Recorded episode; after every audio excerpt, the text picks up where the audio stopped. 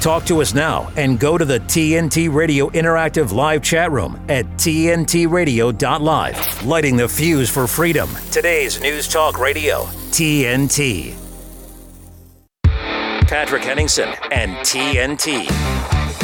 All right, folks, welcome. Welcome to hour number two this live broadcast. Thank you for joining us. Hello to everybody in the TNT chat community. We've got a big hour coming up, so you want to stay tuned. Look, we're going to be connecting with our legal correspondent in the Big Apple. He's been in the Trump trial. I mean, live tweeting. If you follow Matthew Russell Lee on Twitter, um, he's absolutely tearing it up, getting massive traction as well as mainstream media coverage on that. We're very fortunate to be able to talk to Matt, uh, and we'll talk to him about this latest Trump trial. What an incredible scene! And there's a lot more. Uh, there's a lot more scandals, a lot more inside stuff. We're gonna we're gonna share with you as well later in this hour. Uh, great segment, of course, by Chris Williamson. I mean, he's so passionate, but uh, so well informed on this issue of the Middle East. They focus on it on his program, Palestine Declassified. Can watch it on Rumble, it's banned on YouTube. No surprise there. But uh, great to have Chris there with us, and uh, we'll we'll share that interview as well up on our X Twitter platforms as well as on the other social media uh, platforms that we we're running as well, promoting some of this great content at TNT, today's news talk. And listen, now let me uh, give you a, a, scoop based on what Chris was saying when we was talking about the political price that's being paid um, in the United States. It's not only a partisan price, but there's also a, what they call a crisis of confidence in government in general. And case in point, Rishi Sunak, who wasn't was not elected, by the way. He's an unelected prime minister of Britain. He's just a placeholder of sorts. Maybe he'll uh, run for the general election for leadership again. Who knows if he'll make it or not with the conservative Tory party? You never know. They tend to change uh, jockeys on their horse every couple of weeks or whatever. Uh, but the UK Prime Minister Rishi Sunak says he will ignore international law. That's a great headline. Uh, it doesn't inspire a lot of confidence, however, but uh, Sunak is prepared to defy European human rights laws in order to deport migrants to Rwanda. So interesting. British Prime Minister Rishi Sunak has refused to back down over the controversial plan to send uh, illegal immigrants to that are going into the UK to Rwanda in Central Africa, claiming on Thursday that he's prepared to ignore international law on the issue and impose a temporary injunction that would impose a temporary injunction on deportations. So Sunak's proposal, which comes amid the government's flagship Stop the Boats campaign designed to curb illegal immigration into the UK, passed the latest legislative hurdle uh, just this week in the House of Commons on Wednesday. And uh, he also weathered a Tory rebellion in the process. So it's always a divisive issue, very emo- emotional issue, the immigration issue and, and it always plays huge during election cycles. So if there's going to be a general or there's going to be an election called this year or whenever, uh, but probably what next fall, um, if if there's going to be a general called, then of course, the immigration issue is going to be a big one. It could actually be the pivotal issue. And the conservatives, Tories, have played this like a fiddle.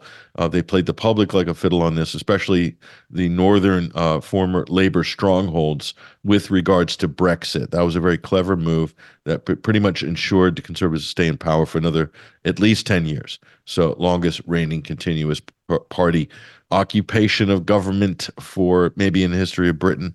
I'm not sure. But uh, I think we're going to bring in Basil Valentine. Uh, we might have Basil on the line. Let's see if we've got Basil uh, on the live link. We do. We're going to bring our uh, intrepid correspondent, Basil Valentine, on the line right now. Basil, thank you for joining us. Good afternoon, Patrick. Good to be with you. And uh, hello to our listeners all around the world. So I was just talking before the break. Uh, first of all, I want to get your reaction. I don't know if you heard any of Chris Williams' uh, interview uh, we had in the previous hour, and you want to add on anything that he talked about. But uh, Brit- the British government's basically thumbing its nose at international law. Uh, they're basically saying we're going to disregard uh, the European Convention on Human Rights on the, over the deporting immigrants to Rwanda. Plus, they're kind of ignoring international law and the Genocide Convention by denying that Israel is guilty of genocide. So, genocide denial is the policy of the British government at the moment. Uh, it's a pretty shocking state of affairs, and even worse, Basil, it's got a cross party consensus on this. What do you think?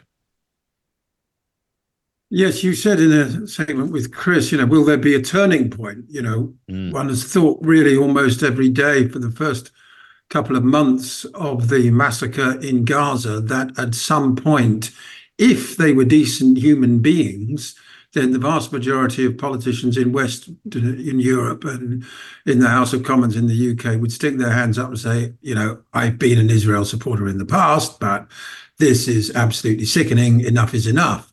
That hasn't happened. Uh, and it's been the same with the corporate media, still trumpeting about October 7th, October 7th. You know, as an absolutely vile piece in the New York Times today, which was highlighted by Norman Finkelstein and Aaron Mate as well, celebrating the role of female soldiers in the Israeli army. Uh, you know, how wonderful it is, how feminist it is now that women can go and kill other women and children too. A really bizarre, shocking piece. Um, the UK government, likewise, you know, we'd hoped that perhaps they would row back from their Likudnik stance. It's the only way to describe it, really. It seems both political parties in the UK, both major parties, are to all intents and purposes the property of the Israeli Likud, the UK Home Secretary, the ill named James Cleverly, tweeted out today Hizbut ut-Tahrir promotes terrorism. It is a vile anti Semitic group. It has no place in our country. From today, any member of the group or anyone who invites support for it will face the full face of the law. So which group is what, what, which group is that? Uh, it's a religious Islamic group called Hizbut ut Tahrir. I'm not familiar with it. They had a spokesman on um, with Piers Morgan several weeks ago now, and he refused to condemn Hamas, mm. thereby putting him uh, in uh, the UK government's bad books, of course. Um, but they haven't killed anyone. They're saying Hizbut ut-Tahrir promotes terrorism, Cleverly is saying, because they're not prepared to denounce Hamas. So, so if you don't, seems... if you if you don't publicly denounce Hamas, then you're somehow tangentially uh, guilty of terrorism. So it would appear. I don't know at the extent to which Hizbut ut-Tahrir promote Hamas, or that you know there's obviously a line between that and simply refusing to condemn them but uh, uh, yeah this know. is this is a slippery slope uh, legally because is because the, the, the term terrorist group is a political designation given by governments to political movements or to other uh, governments in the in the world. Uh, take Hezbollah for example; they've been designated a terrorist group um, when Sajid Javid, I believe, when he was Home Secretary or Foreign Secretary, they changed the position so often. I don't know with the musical chairs in Westminster, but um, so a- anybody promoting or seen to be glorifying Hezbollah or you know taking their side, even who knows how far that goes, that somehow you're you're tangentially guilty of terrorism. But France doesn't designate Hezbollah as a terrorist group, you see. And the reason France doesn't designate it is because if they did, they would have to they would have to designate the French resistance to Nazi occupation in World War II against the with the Vichy government. They'd have to designate the, the, the French resistance a terrorist organization historically, retrospectively. So that's one of the reasons politically why that's a slippery slope. So it, you can't have an objective conversation about a national armed liberation struggle uh, when you have this sword of Damocles hanging over your head in a country, for instance, like Britain, that's trying to basically control speech and analysis or support for political support for an armed liberation struggle. Many in the world, in the global south and internationally, uh, UN member states regard Hamas as a armed uh, liberation struggle against an occupation. That's just a fact. And, you know, uh, it, it it's so heavily politicized, Basil. Yes, France, though, have unfortunately joined Germany in opposing the South African case at the ICJ. So they can't exactly be held up as beacons of any virtue, a great disappointment to the Republic. Uh, better news, Swiss prosecutors say criminal complaints have been filed against Israeli President Isaac Herzog following his visit to Davos this week. Uh, they have confirmed that Israel's president is the subject of criminal complaints filed during his visit to the World Economic Forum. The criminal complaints will be examined according to the usual procedure. According to the Office of the Swiss Attorney General, it said it would contact the Swiss Foreign Ministry to assess the question of immunity of the individual concerned. The office did not provide details about the nature and number of complaints, nor who they had come from. The spokesperson for Herzog office did not comment on the statement, and Herzog returned to Israel last night. So yeah, uh, Israel was there lobbying at Davos. I also saw Zelensky lobbying at Davos. Davos uh, is becoming more like a NATO summit. Uh, uh Basil, a lot more militaristic talk, uh, a lot of talk about we need to get the Russians. So it, it, that seems to be, as a talking shop, it seems to be taking on as so the military mantle uh, in, Davos, along with all the technocratic stuff there. But yeah, Israel's very keen to shore up its public relations image, which is totally fractured at the moment. Uh, and increasingly so. Look, we're going to take a break, Basil. So hold that thought. I'm here with Basil Valentine, our intrepid correspondent this week here on the program. When we come back, we'll talk about the issues of the Middle East, the WEF, and more. I'm your host, Patrick Henningsen. Stay right there. TNT's Pervoy Morich he details factually how Russia is rolling out the algorithm ghetto. Um, you know, the, the, the, multipolar edition of the algorithm ghetto, a prototype of a traffic light that records traffic violations by a pedestrian at a crossing was tested in Moscow. So Russians now, they'll they'll have a, the government will take a snapshot of their face and then run that through the databases to figure out who is who and then find them I suppose. Uh, and then, you know, he, he, points out that there are a lot of developments now. Moscow 2030, it's, it's uh, they want to make uh, Moscow achieve smart city status. Uh, and there's just, you know, you, you look at the white papers, Moscow and Russia are all in on Agenda 2030, smart cities, algorithm ghetto, digital IDs. Pervoy Morich on today's News Talk, TNT. The Light is Britain's far right conspiracy theory paper spreading hate and vicious lies. No, that's what the BBC say. The Light is the only national newspaper bringing you the real news and informed opinion on what's really going on today. You can subscribe, order copies, submit articles, and read back issues on our website, thelightpaper.co.uk, and see for yourself why the establishment are so worried about the uncensored truth getting out to people every month. The Light Paper. Not far right, just right so far thelightpaper.co.uk. Today's News Talk Radio. I do a lot of streaming radio. I do a lot of free streaming. TNTRadio.live. Welcome back, folks. Welcome back. We're in the second hour of this live broadcast here on Friday. TNT, today's News Talk. Let's welcome on to the program again Basil Valentine, our intrepid correspondent. And Basil, before the break, uh, we were talking about uh, the WEF and how some of these issues, uh, these wars are sort of infecting the conversation there. Europe's doubling down on everything, on Ukraine, on the genocide uh, in, in Gaza. So, what can we expect uh, going forward for 2024? Lots of elections coming up around Europe. Basil, maybe in the UK. There's a general on the cards later in the year. How are these issues going to affect uh, the ballot box? What do you think? Well, you know, we need a sea change in British political life, in European political life. As Chris said uh, in his segment, there's never been a bigger disconnect between public opinion and uh, the self serving careerist politicians who, for the time being at least, see the path to career advancement being through Zionism um, and through slavish devotion to NATO and warmongering. This has been a sort of a growing trend throughout this century, really, ever since 9 11. Um, and uh, it reached a new peak today with Boris Pistorius. I don't know if you saw this, the German defense minister saying that Vladimir Putin could launch an attack on NATO in the next five to eight years.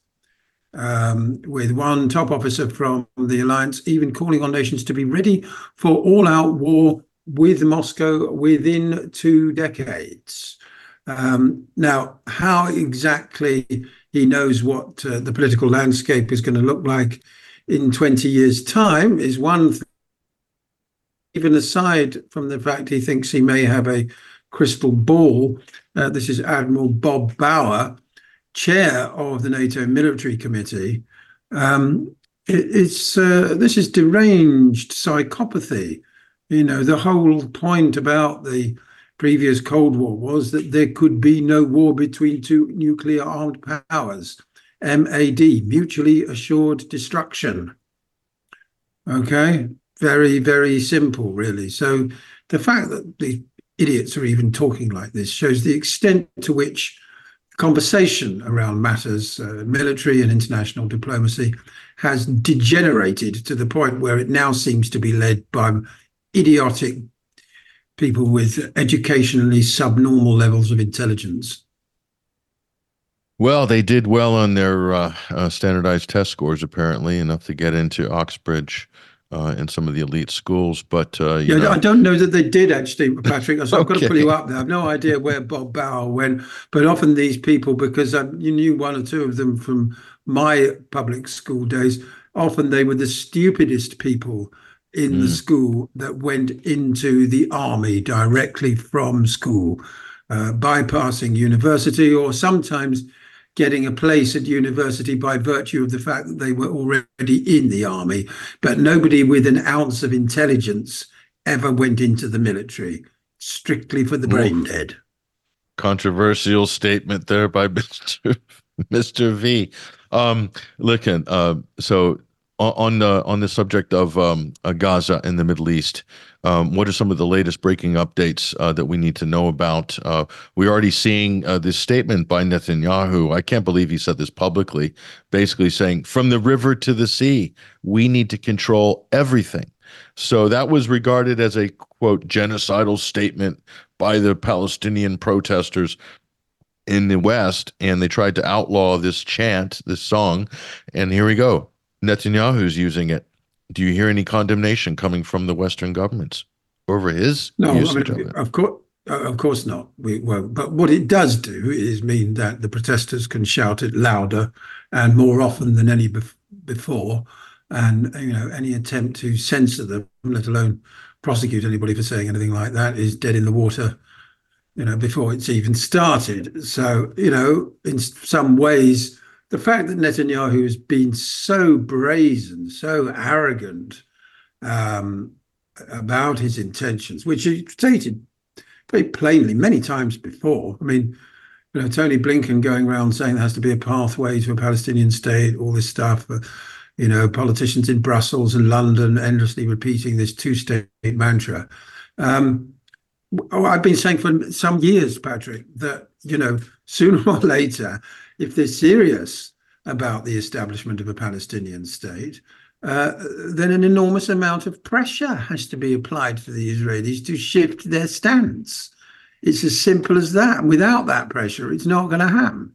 Now, you know, with governments effectively captured by the Likud, like the British government, the um, American government, are they going to be prepared to put the required amount of pressure on? Almost certainly not. Well, apart from anything else sanctioning Israel is anti-Semitic, isn't it, Patrick? You'd never Israel cannot be sanctioned because of its actions, even if they behaves like a homicidal maniac, um, because to do so would be anti-Semitic. This sort of catch-all term that basically negates uh, Israel's crimes in an instant, uh, almost as if being uh, or being perceived as anti-Semitic for some reason is a worse crime than massacring thousands of children. We're in this very, very bizarro world where simply the accusation of something uh, is considered, in some circles at least, to be worse than massacring thousands of innocent people. Absolutely, you know, beyond mad.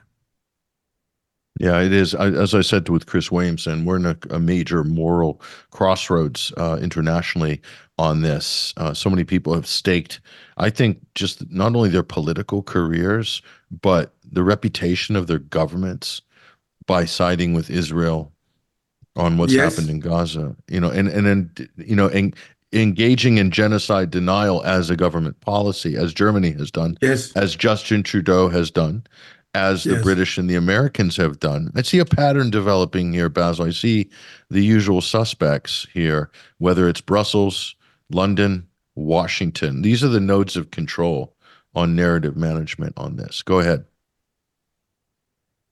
I mean, supposedly, uh, diplomacy is about to restart next week. EU foreign ministers are going to hold a series of meetings on Monday with counterparts from Israel and the Palestinian Authority and key Arab nations about prospects for a future peace settlement. Uh, the new Israeli Foreign Minister Israel Katz and his Palestinian counterpart Riyad al Maliki will both be there, but they're not expected to meet each other, uh, which is interesting. Um, yeah, I mean, you know, the European Union has been abysmally weak on this as ever. You know, von der Leyen, uh, particularly, has disgraced herself uh, and the whole of the European Union with her wholesale endorsement of uh, the genocide. And, uh, you know, it's to be hoped, you know, the, the Mexico and Chile just last night announced that they're taking a case to the ICC, the International Criminal Court. Uh, there was a joint press conference last night by the presidents of Mexico and Chile. Now, as you said earlier with Chris, the ICC is next to useless, um, but the pressure on them is building to start to to start to act. Israel doesn't recognize the ICC and won't pay any attention to its rulings. I mean, I don't think Israel will pay any attention to anybody's rulings. ICC, ICJ. No, but they, but ah, but if they issue an indictment, it doesn't matter if they don't recognize or haven't signed or ratified the Rome statutes. Any anybody who's named in that indictment, if they travel and step foot in any country that is a signatory, the arrest warrant uh, can then be executed. So just just uh, that's that's something that Russia has faced uh, they're not a signatory. Right. Um, but Palestine is, uh, although it's not an official state, has observer status uh, in the in the UN. They recognize a genocide treaty. So anything that takes place on their territory as well, they then um, that that's the legal basis. Actually, that's the final legal basis. Um, so Israel can be in the dock. Every single politician, every single member of the military, and theoretically anybody aiding and abetting um, them in that could eventually be snared. There's no statute of limitations on it, Basil. That's the interesting part. You know, well, you know, this is great news. You know, we we should see uh, scores of arrests. You know, um, across European capitals and Washington. You know, I very much doubt we will, but the further we go in that direction, the better. I mean, yes, if the ICC find against Israel, you know, on any meaningful war crime charge. Again, you know, they're not going to do anything about it, but it's a very bad look. And in terms of our ability, for example, to denounce the supporters of genocide in our governments, in our capitals, amongst our politicians, it gives us ammunition to do so. You know, mm-hmm. if you are supporting a country that the ICC has declared in breach of international law, guilty of crimes against humanity. Um, all right, you can try and deflect, and you know that country may not recognise it. There may be no legal pathway to uh, accountability and you know suitable punishment, but certainly in terms of the, I think necessary job of hounding politicians who support genocide out of public life, very useful ammunition. I think so, and and this is this is how it's going to be. It's just an overarching political environment that's uh, going to come into place as a result of this. It's going to be a cloud that's going to hang over Israel, all of its politicians, all of its uh, military brass as well, and even uh, go so far as to hang over the cloud of any uh, IDF uh, soldiers who were involved in the genocide in Gaza, including pilots ground infantry, sergeants, everything. So nobody escapes this, and there's no statute of limitations on it. So it's something that could drag on for years. It really depends on whether the political will is there. With such a broad international effort, Basil, I, I tend to think that there will be more uh, political inertia on this as time goes by because people around the world are wholeheartedly rejecting what has happened there, and they're really rejecting the state of Israel and its actions on a level that is unprecedented internationally. So that's something that uh, we can look forward to seeing. Yeah, exactly. There, there, was a there was a British guy went so called I mean went to fight uh, for Israel in Gaza. Levy Simon, I think his name is, um, and he was he filmed himself sort of gleefully trashing the bedroom of a child that he'd murdered. You know, I mean, really bizarro horror stuff. And he's come back to the UK as uh, planning on speaking to a charity earlier this week until uh, word got out that he would be there, and uh, they had to cancel the event when uh, protesters turned up. Um, but he should be arrested. But as you rightly point out, it's a, you know at the moment, you know, it's a political situation more than it's a legal situation, unfortunately. And that's because of the capture of the UK government, for example, uh, by the Likud. I mean, you know, in Keir Starmer's case, it's really extremely obvious that he takes his orders from, I believe, a little bit controversial now, I believe he takes his orders from the UK security services. He's completely expunged Labour of all the manifesto promises it made previously, which were popular. Things like taking uh, the uh, water industry, which has been a complete disaster, back into public ownership. Uh, you know, now they're talking about cutting taxes for the rich, the Labour Party, you know, cracking down on trade unions. I mean, there's no meaningful difference between Labour and the Conservatives. And uh, earlier this week, Starmer ditched the previous policy uh, of uh, Jeremy Corbyn of recognizing a Palestinian state. He is absolutely indistinguishable from uh, Sunak or any of the other genocide totally. deniers totally in the tank. And a fun fact about Keir Starmer, uh, the Israeli Likudite warmongering Tzipi Livni, the uh, female uh, cabinet member under Netanyahu, there was a warrant issued uh, uh, for her arrest in the UK. Uh, that came around 2009, 2010. and so the law dictated that because that complaint was filed by a Palestinian Solidarity Campaign, that law enforcement had to issue that arrest warrant. But guess who intervened? As the sort of uh, grand poobah at the Crown Prosecution Services to help undo that law. It was none other than your Keir Starmer. So isn't that interesting? He paved the way for Israeli war criminals to uh, come and go as they please. And so all of that uh, precedent law in Britain, uh, where they had to observe uh, that uh, arrest warrant for this Israeli uh, figure that was all kind of brushed aside. And William Hague also was involved in the uh, uh, the parliamentary side of uh, making that all wash away. Basically, it's a little fun fact of of history there to add credence she's, to what you're she's saying. Now the she's now the Israeli ambassador to the Court of St James. You, you know, Israeli ambassador to the UK. And uh, she's been making more genocidal statements on LBC and anyone else who'll give her a platform. Wouldn't have happened. So the, there was a huge petition to have her expelled, which is what should have happened. Unfortunately, uh, the government obviously completely threw that out. Basil Valentine, thank you very much for joining us this week on TNT. Thank you today's news talk. Much appreciated. We're going to break right now. When we come back on the other side, our legal correspondent from the Big Apple, Matthew Russell Lee, is going to join us fresh out of the Trump versus E. Jean King trial. Matthew's been tearing it up on social media on this issue. We're going to get his takes from inside the courtroom, and there's a whole lot more on the back end of that. Stay right there. We'll be back in a few. Government report on prescription drug pricing points to corporate mouth. Freedom of the press is about your right to know. What are you talking about, man? Look at his stats. It's about your right to be informed. Your right to access all types of information keeps us free as a nation. No, no, no, no, no. Today, there are real threats to press freedom. Residential areas by and your right to know about the world around us. Look.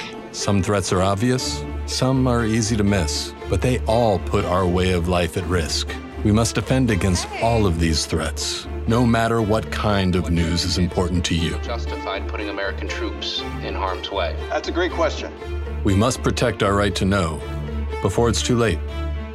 Understand the threats. ProtectPressFreedom.org. I want to eat, eat,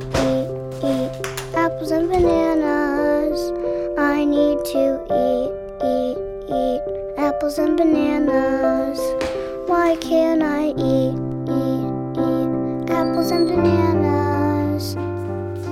Support the Feeding America nationwide network of food banks to help provide meals to those in need. Join us at feedingamerica.org. Speaking on the issues that impact. This is the Patrick Henningsen Show on TNT Radio. All right, folks, welcome back. We're in the final segment of the final hour here, this live broadcast on TNT.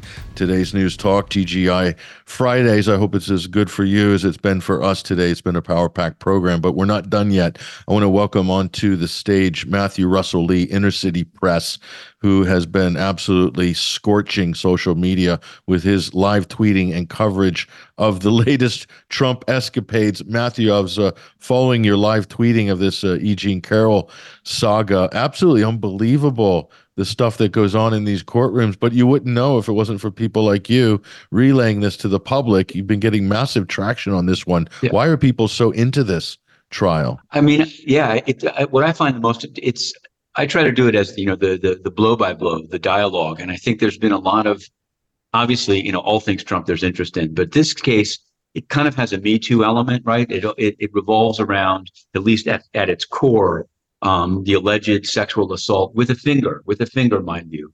Uh, and I'm not I'm not being dismissive. I'm just saying that that's come up in the trial in 1996 in the dressing room of Bergdorf Goodman. But the funny thing about this trial is that it's quite limited the scope of it. There was a first trial that I covered last uh, last year, last spring, in which the jury the jury said, and this is this is the this is kind of important. The jury did find against Trump and ordered him to pay you know millions of dollars, but they didn't say that he that that rape had been proven. Proven. They said that assault had been proven, and that's where the finger comes in. Um, so Trump wanted in this trial, or his lawyers did, to say, "Hey, we were found, you know, not liable on rape."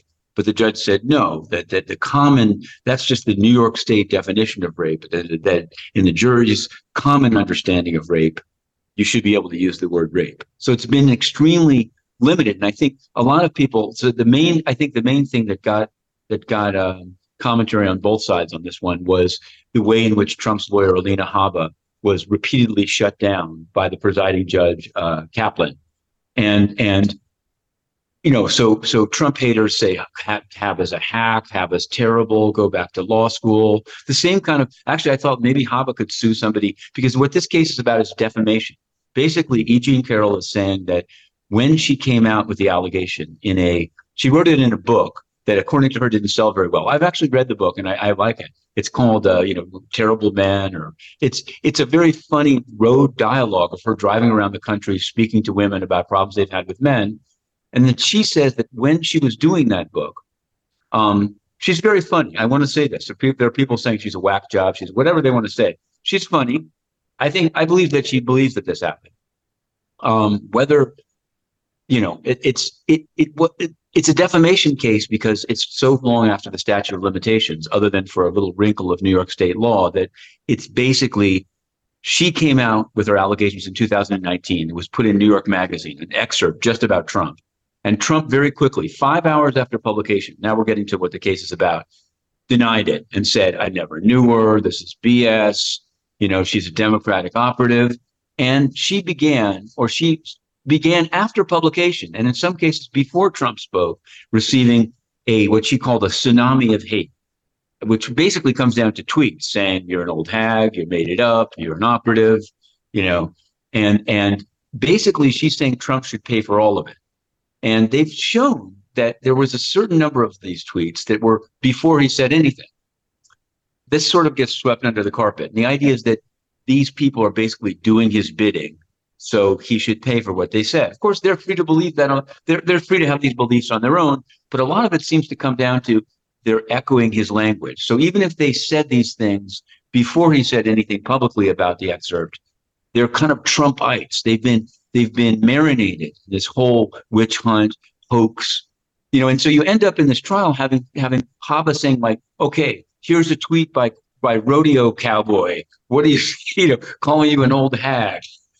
And she goes, Yes, this destroyed my world. And a lot of it turns around and said, Well, wait a second, you're now much higher profile now than you were before. Hasn't that served you? She said, I may be higher profile, but now people think of me as a liar. And to make a long story short, she wants $12 million, maybe 10, to repair her reputation um, using specialists to, to pay. This came out yesterday to pay influencers like Joe Rogan and Candace Owens. These were the examples given to say positive things about her. And her expert said, yes, I believe those people are willing to do that for money. So there may be another defamation case coming out. I don't know if that's how it works. And I don't know if you, Patrick, you could, I mean, you know, who knew you could have another income stream? Uh, but go ahead. Listen, in the old days, Matthew, you know what happened in the old days? You sit down with Barbara Walters you do the marquee interview, Oprah sure. Winfrey or whatever. You sit down. You might be dating yourself now. I think there's another. There's a king. There's there's somebody else that people like like R. Kelly did. There, there's a person that you go to for these things. But you're right. Maybe she's it's, taking money for that. I mean, I don't know. It seemed yeah. this whole thing seemed like it. There's a whole industry, and the question is, how do you put number one? How do you put and and I want to say that again. I want to say this because I've been I was contacted actually this morning by some prominent uh, I don't know, uh, MAGA people. They they they love the irony here is that I just reported it as the, the things that were said, and so you have. And, and I and I and I want to say I'm not making it up. I, I kind of like E. Jean Carroll. I said it in the first trial. That doesn't mean that necessarily $12 million should be paid for mean tweets either. That's a different issue. You know what I mean? It is what it is. This is a kind of a you can you can you can have sympathy on on both sides. I think there's many people that have zero sympathy for Trump. So Trump this is, I think, what also drove the interest. Trump came. Unlike the first trial where he didn't come, he came and he sat in court and he didn't just sit there. At a certain point, Judge Kaplan said, Mr. Trump, if you keep being loud, you have a right. I'm going to remove you from the courtroom, which is pretty extreme. I mean, and it didn't happen, but Trump did keep speaking. I, I don't know if it's loud. He's speaking to his lawyer, but he's saying things like they showed a video of him speaking, I think, during the, during the Iowa uh, you know, the day that he was out there to, to, to collect his win, he said like she's the whack job, she's full of it, you know. so they play the tape, and he's like, "Yeah, it's true, pretty loud." So, but then again, of course, he believes that. Now, that the big thing today, the trial has gone dark, but he's supposed to come back and testify. He said he's going to testify. He said he wanted to testify, but he couldn't testify yesterday because of his mother-in-law's funeral. The judge said, "I'm not going to stop the trial yesterday, but I'm going to even if they closed their case yesterday, he'd leave the trial open to Monday to allow Mr. Trump to testify. Now that there's still other witnesses, uh, no one knows what's going to happen Monday. And people, I don't know if he's going to testify because if he does, then he gets cross-examined. And I don't see a lot of upside for him, honestly. He's sort of, I think he's made the points that he wanted to make, which is that, and the judge played right into it. That's why I'm saying, in a way, these guys can't help them. So I mean, I know Judge Kaplan enough that he's he's like this with everybody. He's a prickly. There are people saying he's just a Clinton hack, whatever. He's a prickly guy. He's he's not. If you were, a, he's not a person you would want to practice in front of because he's very quick to say, "Are you kidding me? Are you unprepared?" So everyone thinks this is like Irina Habba is a terrible lawyer. Who knows? Who knows if her instructions were to draw as many objections sustained as possible? Because it seems to be catnip for for MAGA to say, here's this corrupt and and and and prejudiced judge, even though he probably would have done it.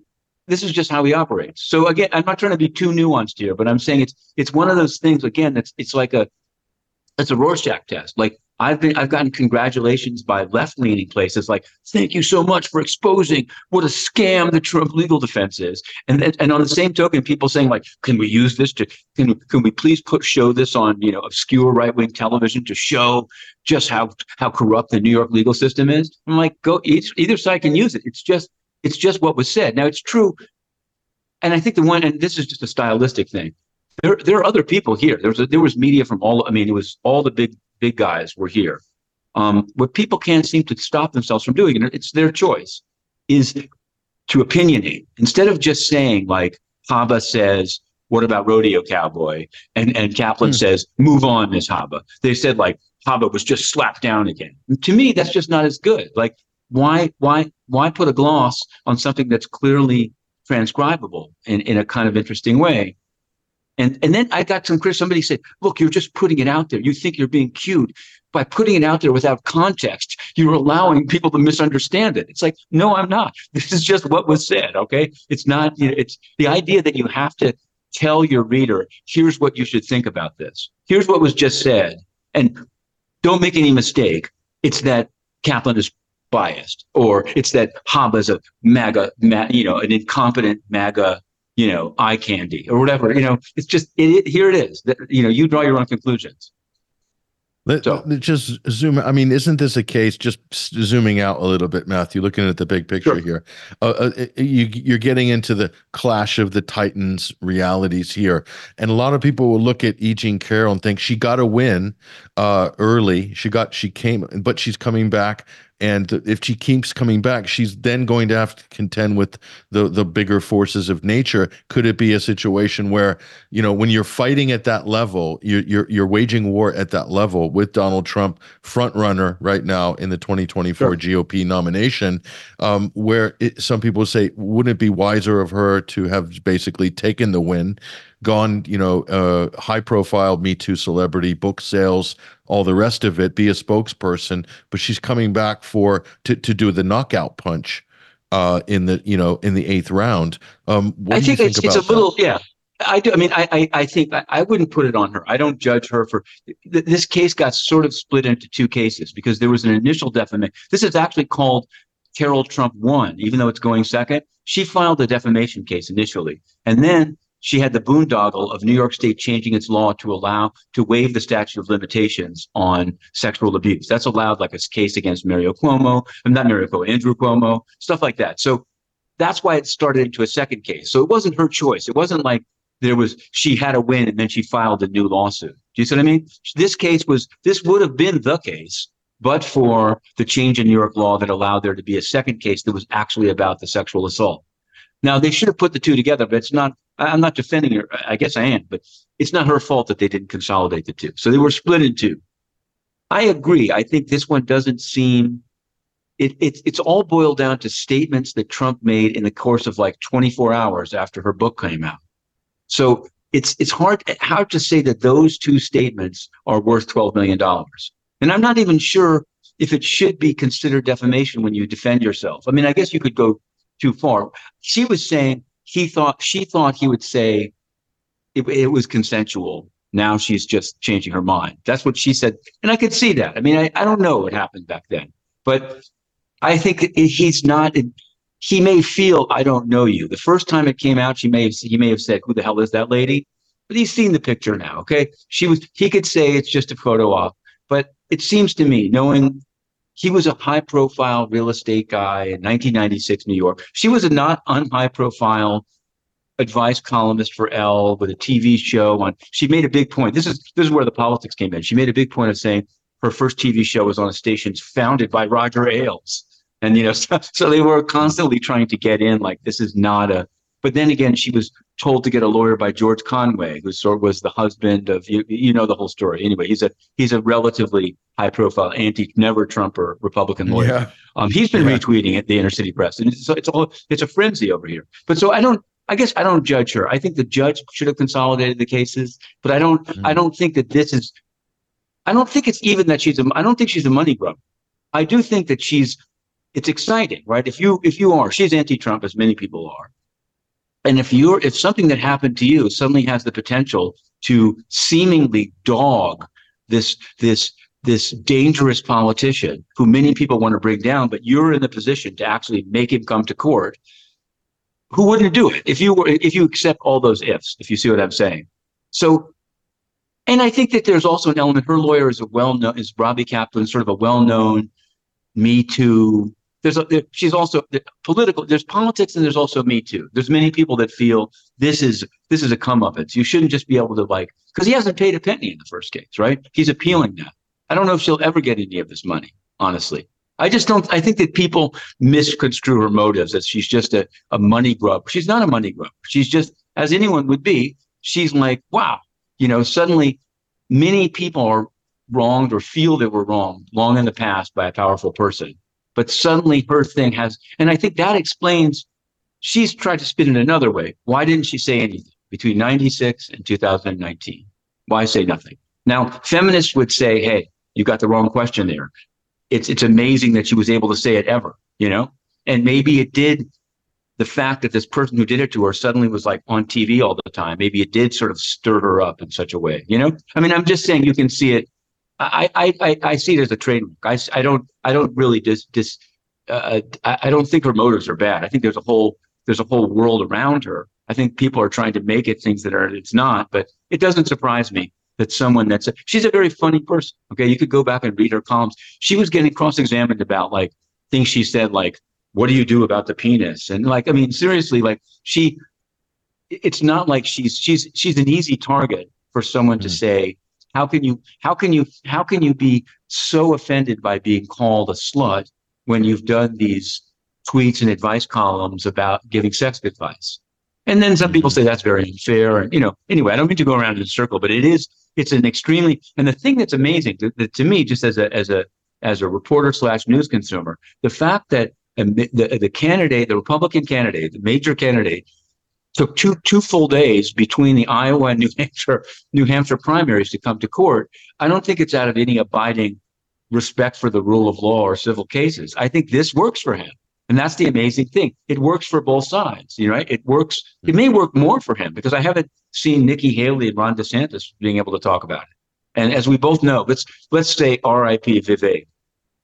In this very yeah. stairwell, I've praised him, and I think he he I think he he he pulled the ripcord after Trump started beating up on him. I don't know if you you caught that. The tail end of Vivek involved some some serious shade from the Orange Man and I think he read, he read the tea leaves, and and and and he not only dropped out, but he immediately endorsed, and then I think went to New Hampshire to campaign for Trump.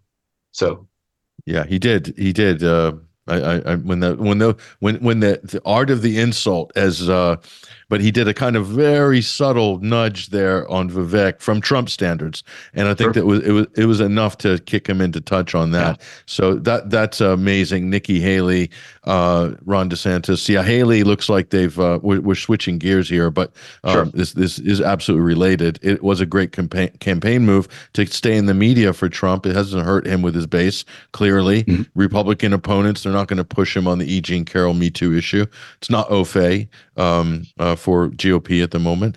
But so heading into New Hampshire, uh, it actually they did the, the, election denial issue did creep into this trial, didn't it?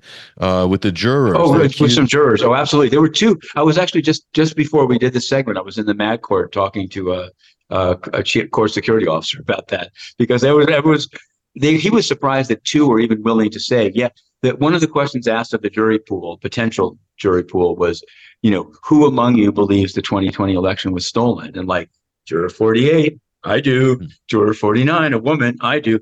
Juror 49 was also, he also asked, who here hasn't been vaccinated? Juror 49. so it's interesting, you know. So there's a co- there was a oh, correlation intersectionality there. of uh, Inter, yeah it, there was a there was a demographic and again uh, because there were so many people here there were people saying like oh they're you know we know what media they're they're watching you know it's like you could tell the on the other side you had people that was clear so many people were like well I get my news from the Times and you know and and uh, one guy, one somebody said "Pod Save America." I don't know if you've heard of it, but they did. It's a it's a liberal pretty much i'd say it's a liberal podcast.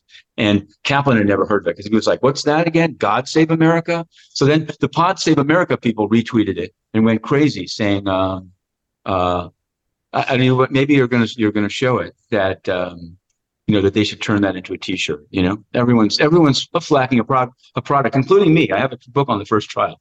Are you still there patrick? I'm seeing a yeah. uh, okay. Yeah, you, are you trying to put put something up Oh, all right. Well, I can, I can, I can, I can, sing and dance here. I'm gonna, I can, I, I can't see a clock here, but I will tell you that there's other news in the world, as I'm sure we both know, as well while you try to unfreeze yourself. And here, right here in the Southern District of New York courthouse, the former president of Honduras, Juan Orlando Hernandez, is set to go on trial in February. And yesterday, he spoke for himself and tried to get it postponed, saying he's been subject to death threats and that the DA infiltrated his defense, but it was all to no avail, and he will still go to trial. And in, in Honduras, this is huge. I've been like, I don't know. People were saying like, "Why are you? Aren't you covering Honduras? Why are you covering Trump?" But you gotta, you know, you gotta, you gotta uh, please the home crowd. Patrick. Yeah, yeah. So uh, a little okay. bit more. Okay. oh, that. cool. We, yeah. No, we still got we still got the frozen issue, but uh, back to you, Matthew. We'll go full screen to Matthew uh, on that. Oh wow, really? I got so. The, uh, I will. So people again, people may not have heard of Juan Orlando Hernandez. He actually was thought of as being a kind of conservative, pro-Trump president, but he also is widely accused, and his brother has been convicted of moving thousands of kilos of cocaine into the United States. And his famous quote from the first trial was was "We're going to stick it up the nose of the gringo." So it's hard to live that one down. But yesterday he he he, appealed to the patriotism of Judge Castel. He said America threw out, uh, you know, threw off the British because. As a matter of tyranny, they tried to take people from the U.S. for trial in England, and witnesses couldn't go over. And I've been taken from Honduras, and I can't get any witnesses. Your Honor, you know, set me free. And the judge was like, no, I'll see you for trial in February. So that's a trial we're going to cover. And it's, there's a lot of, there's, it's interesting. I think the fact that now not his party is no longer in power is taking a little bit out of the air of the balloon. It seems kind of like Schadenfreude to see him. I don't see as there's any danger of him returning um, to power. But I think people I, there's a there's a, a, often a sense of uh, a desire to kind of revenge or accountability, however you how, however you construe it. But it's it's a it's it's it's it's a lot of cocaine. That's all I can tell you and it's a major country. And it was he was a kind of a he he he he had some sit downs with uh with the Trump State Department about stopping uh the flow of immigration. It didn't really seem to stop the flow of cocaine out of on the immigration issue, Matthew, New York City still is kind of ground zero on that.